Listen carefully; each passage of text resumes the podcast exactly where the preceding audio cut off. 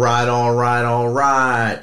Welcome back. It's Fit, it's, it's, it's, it's, it's, it's Fit Nation.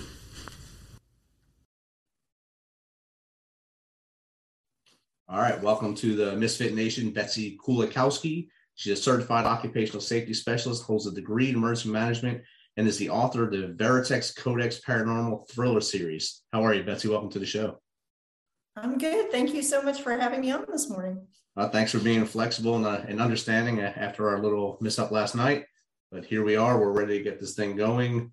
Uh, it's the week of Christmas here. Uh, everyone's having uh, anxiety and hoping things go well. Uh, tell us a little bit about yourself and how you got into writing and, of course, emergency management, which are both of them. I'm I'm very passionate about both subjects. So go ahead. All right. Well, I uh, started my career in, I actually started in safety uh, at the age of 18. I went to work for the Oklahoma Department of Labor uh, as a temporary uh, clerk doing asbestos abatement licensing. Um, I worked my way up to the role of asbestos inspector. And at the time I was working as an asbestos inspector, we suffered one of the worst tragedies in Oklahoma when the Murrah bombing occurred. And I was about two miles from where it happened. So uh, within 24 to 48 hours, we were boots on the ground doing building assessments, checking to see where damaged asbestos was, looking to see what kind of efforts were going to be needed to clean up if any buildings needed to be shut down. So we spent several weeks working on that project. Um, we were in the Water Resources Board building doing our assessment when they condemned it. Uh, so we moved over to the Journal Record building and we were over there, had a team going through that when they condemned it, and we had to leave. Uh, and then we spent quite a bit of time at the YMCA building working there, um, identifying asbestos that was damaged and, and, determining what kind of abatement was going to be needed before they could finish tearing those buildings down. So that was my first foray into emergency management. Um, and it was definitely an eye opening experience. It was um, traumatic, it was everything you would expect it would, would be. And I think probably the most Mm, moving things that I remember from that experience was walking down the streets of downtown Oklahoma City and having it be completely abandoned and glass scattered across the ground, just shining in the sun like diamonds. It was it was beautiful and horrifying at the same time. So I really kind of got my interest into the this the emergency management side at that point. But I really kind of thought that was the end of it. I didn't think that I would ever really go back into doing any kind of work like that. Um, I went on to become a safety consultant with the OSHA Consultation Division. Uh, I worked with businesses, helping them set up their safety and health management systems and evaluating what they already had and finding ways to make it better, make their businesses more profitable, save money from you know unnecessary injuries and illnesses. Uh, and it was something I found out I was really passionate about. I really loved doing. Um, and then the World Trade Center attack happened. Um, and we knew it was going to be a big disaster. It was going to take a lot of work because the OSHA office was located in the World Trade Center uh, building, one of the one of the towers. So we knew that they were going to need help. Uh, within two weeks, we knew that we were going to be called to go, and because we had experience at the Murrah bombing, um, they were going to need us. So uh, that happened in September, and in March the following year, I was deployed. Um, 16 days at the World Trade Center. First job was safety and health assessment in the pit uh, while they're doing body recovery and doing, um, you know, the, the parking garage that had pancake, they're in there still looking for first responders. So I spent 16 days working at that site. Um, was really, really a difficult process to go through and to see what people were were dealing with. And um, you know, our, our goal was to make sure that workers had the right respirators, that they were fit tested. We'd evaluate for safety hazards. We'd investigate near miss incidents um, just trying to find ways to make sure that the workers were protected. And sometimes our job was to protect them from them in spite of them because they were in a hurry. They were trying to find their fallen comrades, and their safety was the last thing on their minds. So we had a real challenge with that disaster, but you know we did everything that we could and, and left really feeling like we had accomplished quite a bit. Um, and again, I thought that was going to be the end of it. I didn't think I'd ever have to get called to anything like that. And then Katrina happened. And that was right in our own back door because Louisiana is in Region 6, which is part of where Oklahoma is. So uh, I was on the second team deployed uh, to go into New Orleans. And we actually were the first team actually allowed to go into New Orleans. Uh, the day we arrived, we thought we were going to stay in Baton Rouge, but we were informed that they had officially declared New Orleans dewatered, Army Corps of Engineer terms uh, and it meant basically it was dry. We could go in.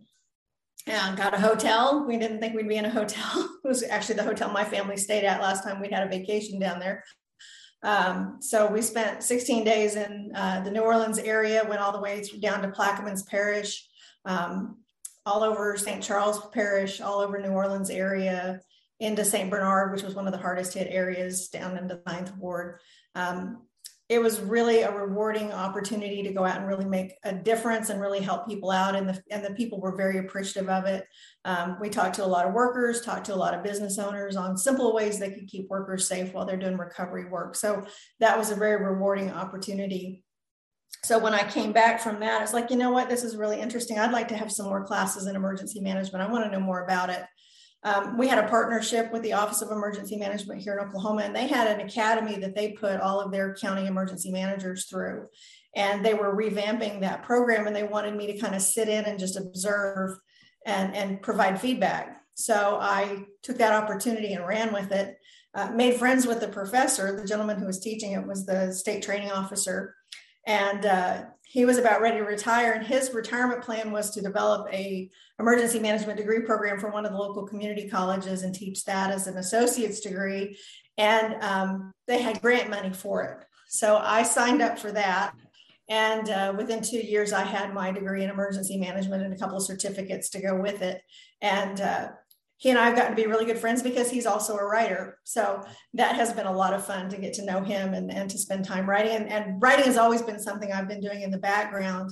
Uh, even after I retired from the state and went to work in, uh, in private sector in a nonprofit, um, I've been writing in the background. So the Veritas Codex came about 2009 I was watching, you know, some paranormal TV show, you know, two o'clock in the morning, thinking, you know, they never find anything. what if they did and they can't talk about it? So that's kind of where the Veritas Codex came from, and that's that's the the series I'm writing now. Outstanding. It's a it's a long journey, and a lot of people don't understand the, the steps it takes to get that passion for emergency management. Uh, you went through uh, multiple disasters to to find that you needed more education to get that degree uh, me, I, I was in the military doing basically hazmat with chemicals and stuff, and that kind of transitioned into emergency management. So I got my degree in emergency management, then my master's in emergency management, and now I'm heading towards my doctorate in homeland security just because I just can't stop, I guess. But it's that's terrific. It's it's addictive. It is, and the challenge I think is what's addictive to me because uh, I need something to challenge me every day, and probably the same for you. Mm-hmm. You want to see what else is out there. And then yeah. I I figured you would start writing about maybe disasters and responding to them, but you you wrote kind of the total opposite, the whole total polar opposite you know, way with your writing. Yeah. Uh, what made you decide to write that way? Well, I have written some things that were related to disasters. I've got a couple of murder mysteries that I've kind of played off of some of the disaster scenes. I just haven't gotten those published yet. But I find I find it's getting harder and harder as the years go by to process some of the things that I've seen and some of the things that I've had to do in that emergency management realm, um, especially the Murrah bombing, because that was so close. It involved children, it involved people at work. Um, World Trade Center was was equally hard. And, and I find every year as the anniversary rolls around uh, for the Murrah bombing disaster that that I, I haven't fully coped with that. And so I keep thinking, okay, I'm going to go back and I'm going to revisit that and I'm going to write through that and every time I start, I can't finish. So at some point, I know that I will be able to go through and tell some of that story, um, but I'm just not there yet. I think we visited the Murrah, the actual memorial, the day before they executed uh, Timothy McVeigh. We were driving yeah. down to Texas and we stopped there, and I brought my daughter there with us. I think she was five or six at the time, so she really didn't understand what was going on. So I tried to explain it yeah. to her, and we didn't we didn't know that's what the day was because I was in, with the army. We never really paid attention to big world news. And then I just asked someone right. why there were so many people there and so many people were gathering around. They told me, I was like, "Well, we need to get away from here because it's going to be a pretty passionate day tomorrow here. Let's keep yeah, moving down." Sure. So I know the anniversary is yeah. probably hurt each year. There, he just digs up those old wounds.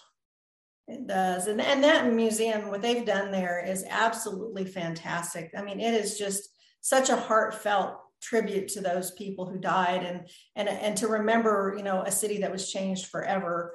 Um, i've actually gone through that museum on a couple of occasions and i actually my hard hat in there because we donated a bunch of extra hard hats to the first responders that came down. And uh, one of them donated it back to the museum. So my hard hat is in the museum. Oh wow. I can go there I've seen that person.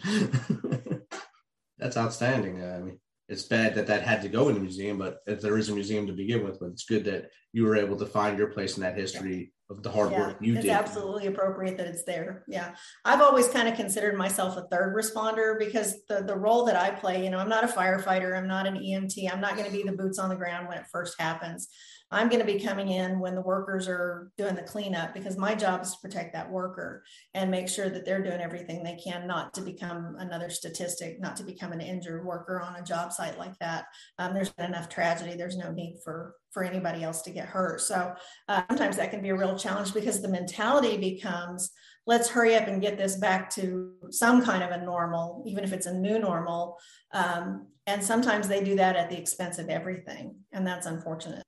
And I think you said you mentioned that earlier with 9/11 when you went got there and the first responders there, they they were digging so hard to try to find uh, their, their friends that were still under the rubble or their coworkers, and they wanted to do everything they could. That they were really risking their lives, and it really takes an outside voice to say, "Hey, look at what you're doing." The third order effect is you're not going to be with us anymore, or something's bad going to be right. happening to you, and your family won't have you. And, and, a lot of them, I'm sure, they give a little pushback to you. Is there any any, any pushback stories? Uh, yeah, quite a few. We had uh, one of the things that we would do, and there was a um, first responders body recovered. They would always do a ceremony to remove the body from the site. Uh, and everybody that was working down in the pit would leave. We'd have to go up the ramp, um, and we would all stand around the uh, exterior uh, overlooking the pit while they bring out the coffin draped in a flag. It was a very somber ceremony. It was an appropriate uh, remembrance for those first responders that they're not.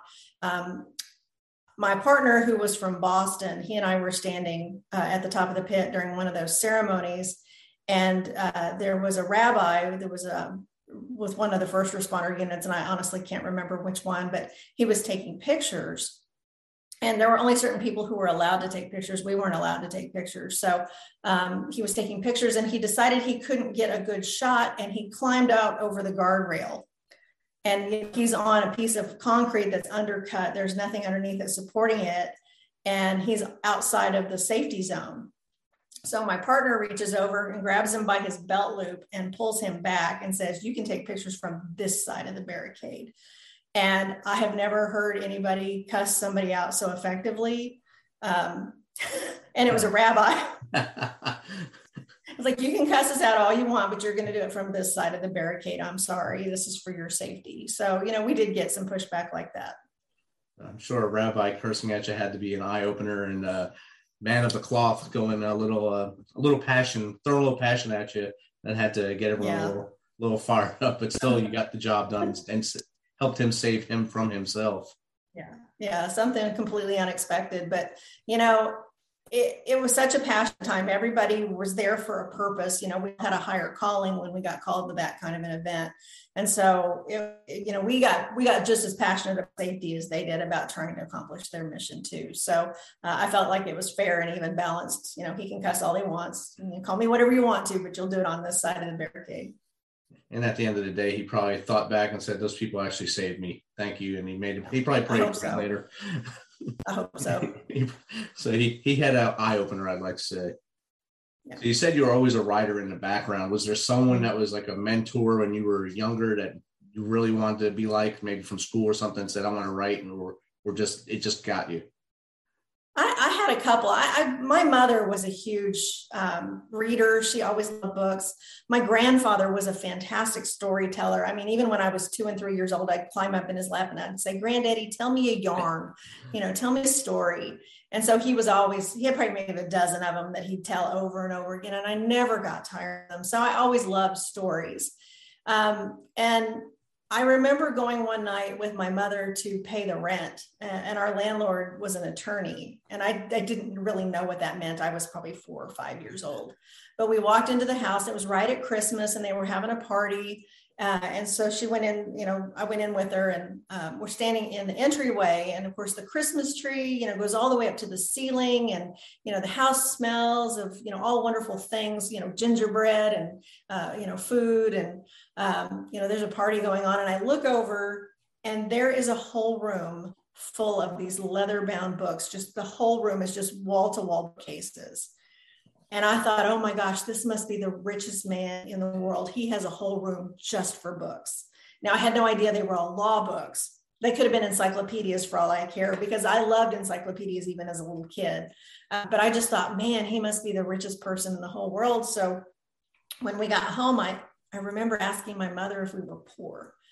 And she's like, Oh, honey, why would you think we're poor? I said, Well, that guy had a room full of books and we don't even have a bookshelf.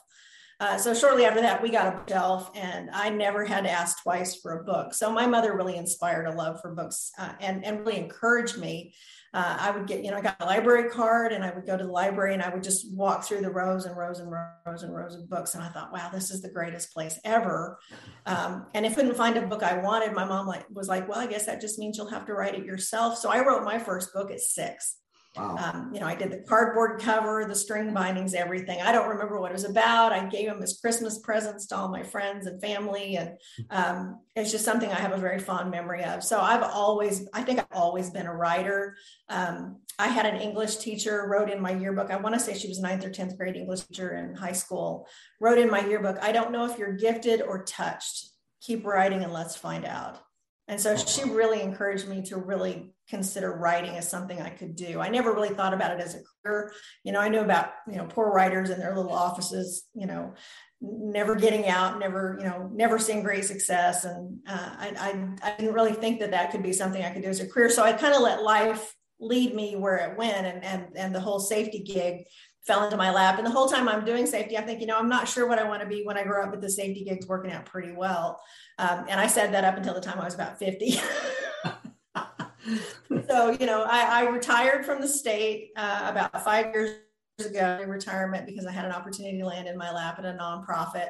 Um, and so I've been doing this job for about five years now and I get to teach safety, which is something I'm passionate about. I think OSHA record keeping is probably my favorite topic to teach, and not, not a lot of people can say that, but I really do love uh, the record keeping side because you can learn so much from from documenting your injuries and illnesses in a consistent fashion, and then taking that data and analyzing it to make your workplace safer. So um, I'm a bit of a safety nerd when it comes to, to record keeping. I, I teach two or three classes at least a year, if not more, and uh, so I'm, I'm I'm pretty passionate about that that is something you don't hear a lot of people say. Record keeping is a fun thing to teach. it's not usually a fun class. There's got to be somebody that loves it, so why not me? and you took the reins, you went with it. That's awesome.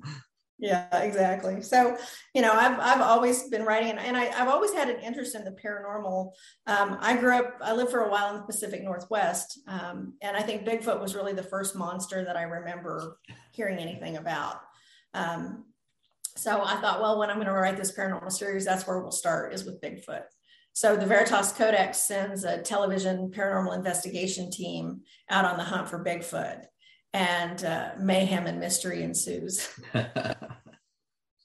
so does all three books follow that suit, or you change, uh, I guess, the main aspect of it in each one? They go on a different investigation every time. And and there are uh, three books that are currently out. The first book is the veritas codex with the hunt for bigfoot. The second one uh, and it's set about 2009 that's the year that it's kind of set in.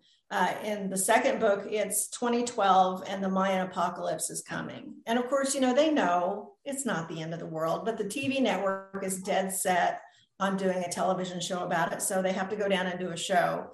And they uncover um, international intrigue and mystery and a murder that has occurred and um, there are antiquities being stolen and and you know being scientists as well as television show hosts they they want to make sure that they get those antiquities back and protect the the history of the of the region um, my main character is Dr. Lauren Grayson. She's a biological anthropologist. So she's very science minded. Her partner uh, is Rowan Pierce. He's a former military uh, medic and he kind of fell into the team by accident and has fallen in love with his co-host.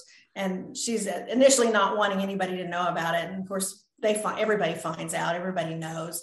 Uh, and in the second book they're married and you know moving forward with their life. Uh, in the third book lauren is forced to uh, face some of her own family history. She's got a brother that she's never really been able to get along with. Um, he's a uh, he's a scientist working for NASA. He's a contractor working for NASA, uh, and he builds radio telescopes. And he has picked up a, a, signal from outer space that is suspicious. and one of his colleagues is murdered and now they're after him and so he's always teased her that he's going to find aliens before she does and so he goes to her when he needs help so they have to reconcile their relationship and the whole family drama that's been going on in their family for years that nobody wants to talk about. So they're going to have to deal with that before they can move forward. So the Alien Accord is uh, a search for aliens in outer space. Oh, wow. Or maybe they're here. Even they're probably both New Mexico. With your books, have you been invited to any of the paranormal conferences to either have a booth or speak? Yeah, actually, a couple of times I've, I've had several booths. Um, one of my goals is to get to go to the big Bigfoot Festival in Honobia, Oklahoma, that's held every fall, but it never fails. That's the week I'm somewhere else.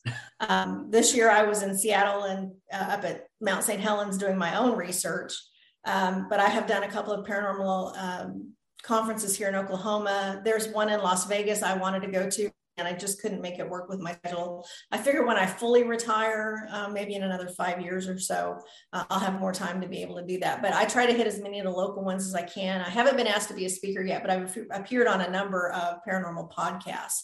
So the paranormal community has been very welcoming, very engaging. Um, I've made some really good friends through it. Uh, the Instagram community, I, I, had never been on Instagram before a couple of years ago. And so I kind of started paying attention a little bit more to Instagram, and that's where I found the paranormal community had kind of gravitated to. So I spend a lot of time on Instagram with my social media marketing and, and just reaching out and making connections and making friends. And you know, there's no telling sometimes where those connections can lead to.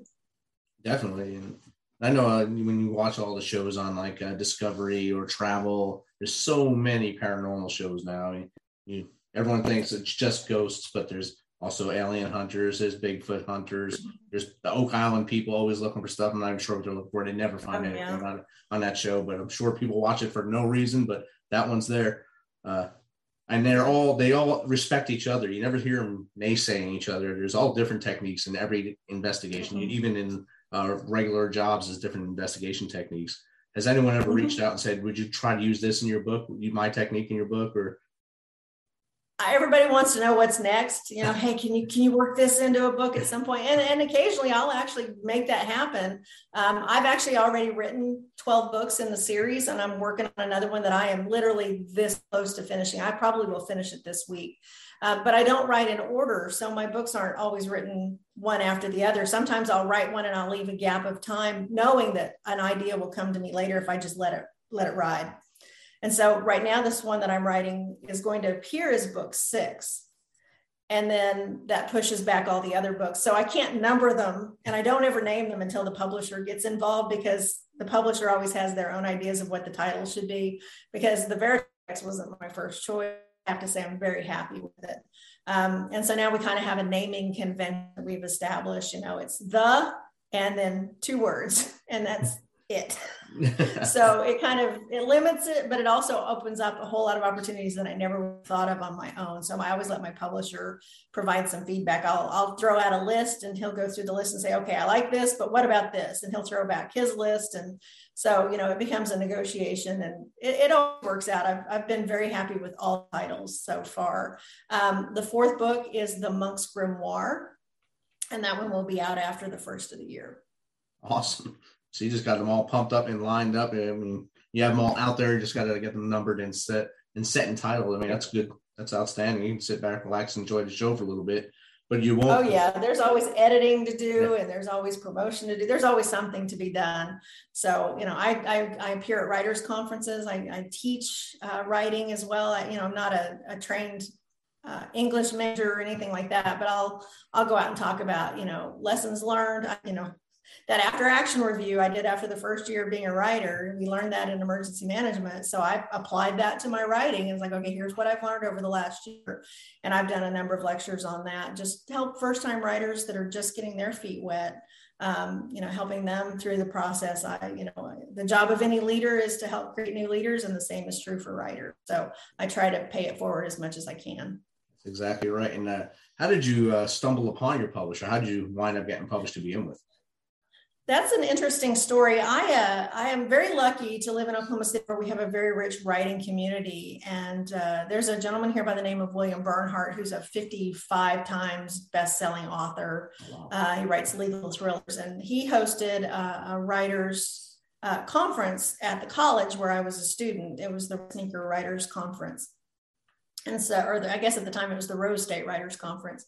Um, and so I got a chance to go to that and I started really learning the craft and really focusing on okay, if I'm going to, if I'm serious about this, this, these are the things I need to do. So I started going to those writers conferences and I started learning the craft, learning, you know, learning all the mistakes I had already figured out how to make and then learning how to fix them. Um, because I had I had made a lot of mistakes. You know, you know, a rookie writer uh, needs to learn to develop. So I'm I'm always trying to find ways to improve. So I started going to that, and I went to that for about three years, uh, and moved over. And now it's the um, it's WriterCon is what they call it now, and it's held every weekend, every Labor Day weekend in downtown Oklahoma City. I think we're moving to a new hotel next year. But I was sitting at the conference in 2019 and I'm, you know, I'm a copious note taker. So I'm taking notes. I've got my little iPad. and I'm just typing away as fast as I can because I type 145 words a minute. I can't just write notes. I've got to type them because my brain can't keep up. Um, and I, I wrote in my notes, I am going to do something this year that will get me invited to be a speaker at WriterCon 2020. I don't know what it is. I don't know how I'm going to do it, but I'm going to do something. And I had pitched a manuscript that year to a local agent uh, who actually asked me for a copy of the full manuscript. And it was actually a piece of women's fiction uh, that I had written just before I wrote the Veritas, the first book, of the Veritas Codex.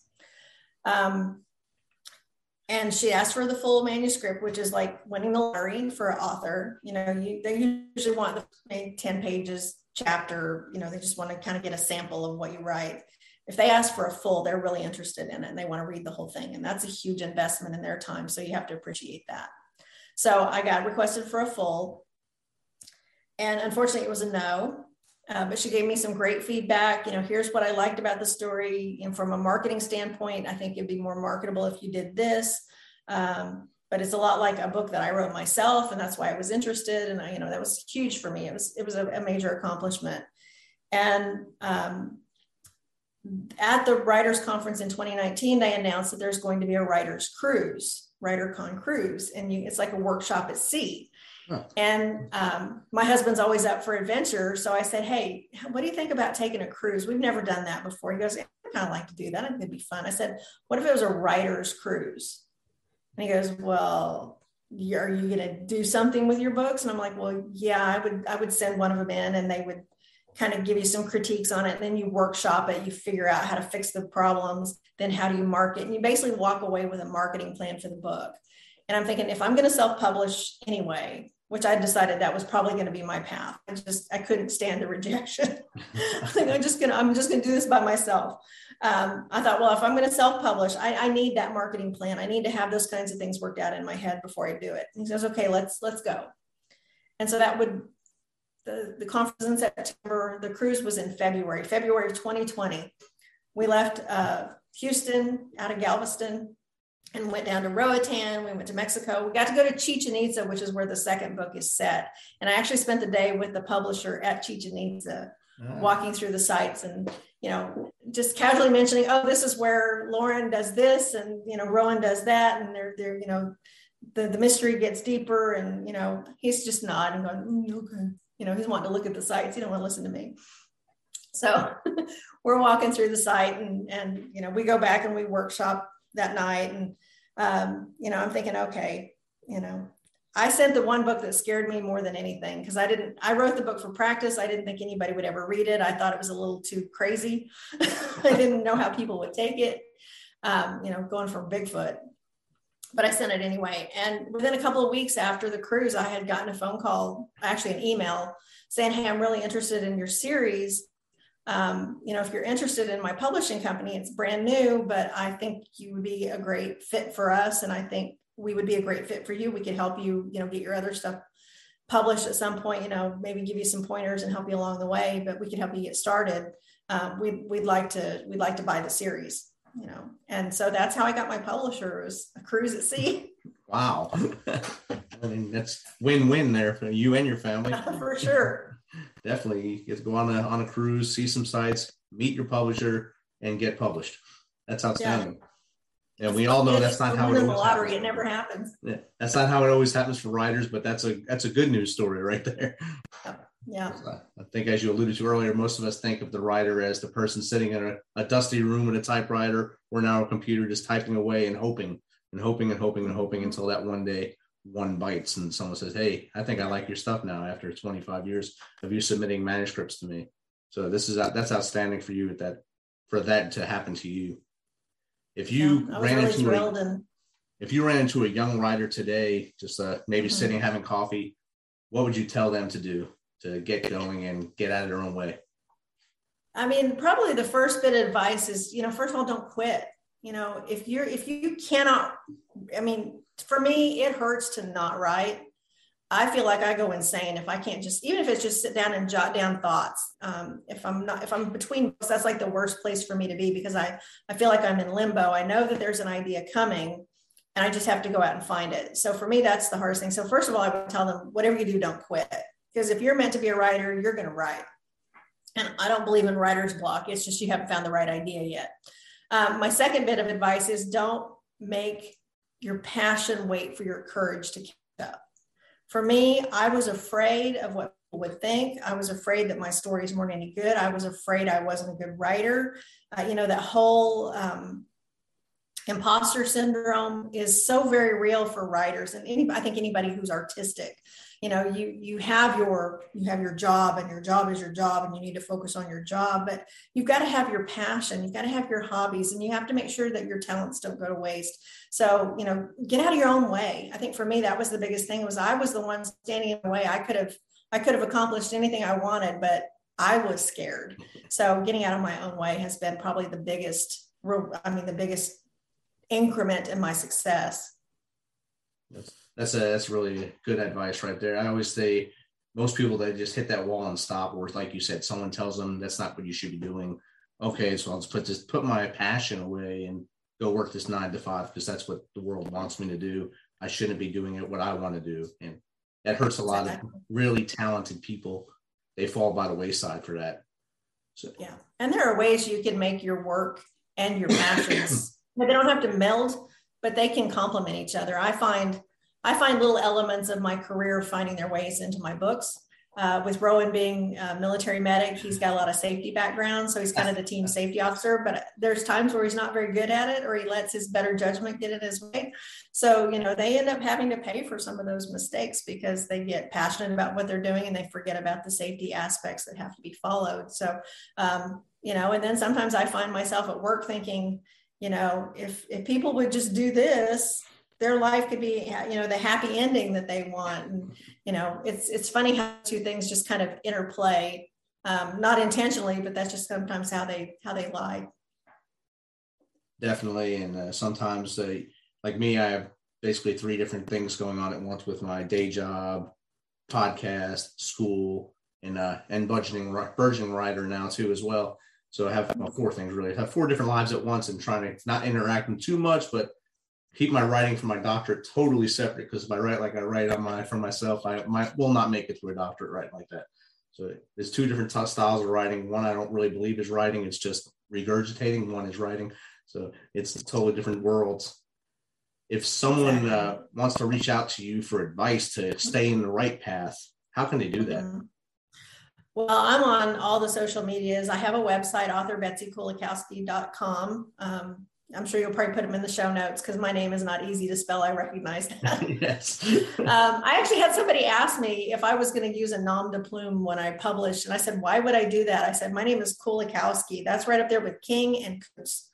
and those are like two of my favorite authors. I'm, I'm a huge Dean Koontz fan, and I walked into the book this weekend and looked for was looking for copies of my book um, just to make sure they had plenty because you know for the holidays I want to make sure they had enough. And I've been really promoting that you could buy books at my local bookstore that were autographed, and so I wanted to make sure they had them on on on hand. And I look and there's my book, Diana Gabaldon on one side, Dean Koontz on the other. Oh yeah, this is the this is the life right here. because those were my two. Those are I love Diana Gabaldon too. She's fantastic.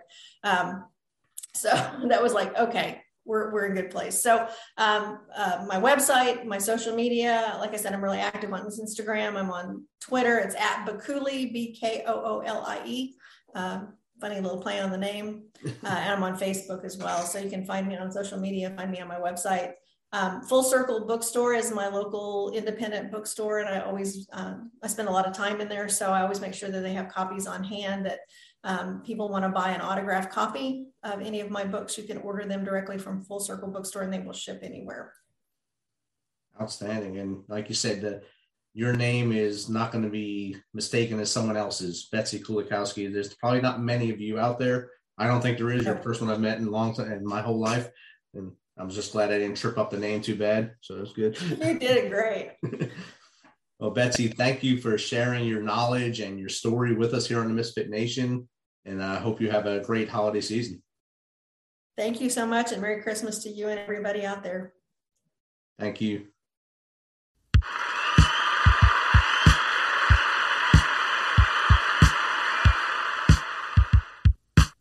You know how we do this. Thanks for taking some of your time to spend with us on Fit Nation. Be sure to hit that subscribe button and share the link as much as possible. If you want to, please become a supporter to help us carry this thing on. We appreciate you. If you know someone that brings that energy, has a great story, is an up and comer in any industry of music, in the arts, have them reach out to us on themisfitnation.com. We will get back to them within one day and get them on here so they can share their story with the world. As always, till next time, be humble, stay hungry, and keep hustling. Because we are Fit Nation.